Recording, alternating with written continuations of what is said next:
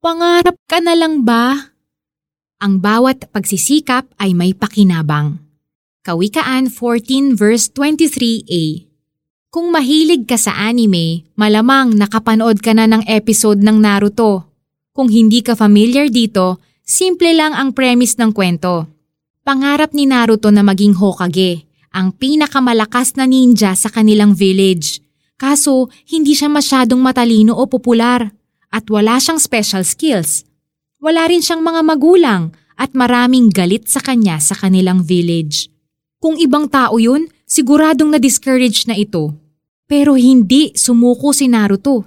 Nagsikap siya, nag-develop ng sariling teknik ng pakikipaglaban at nakuha niya ang respeto hindi lang ng mga tao sa village niya kundi pati na rin sa ibang lugar. At the end of the series, spoiler alert, naabot ni Naruto ang pangarap niya. Naging Hokage siya at kinilalang pinakamalakas na ninja sa kanilang lugar. May pangarap ka bang parang imposibleng maabot? Pinagtatawanan ka ba o minamaliit ng mga tao dahil dito? Huwag kang sumuko! At kapag feeling mo gusto mo nang mag-quit, find encouragement in God's Word. Sabi sa Isaias 40 verse 31, muling lumalakas at sumisigla ang mga nagtitiwala kay Lord. Hindi sila mapapagod o manghihina.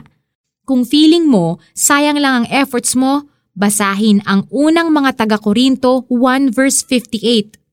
Maging masipag kayo sa paglilingkod sa Panginoon dahil alam ninyong hindi masasayang ang inyong paghihirap para sa Kanya.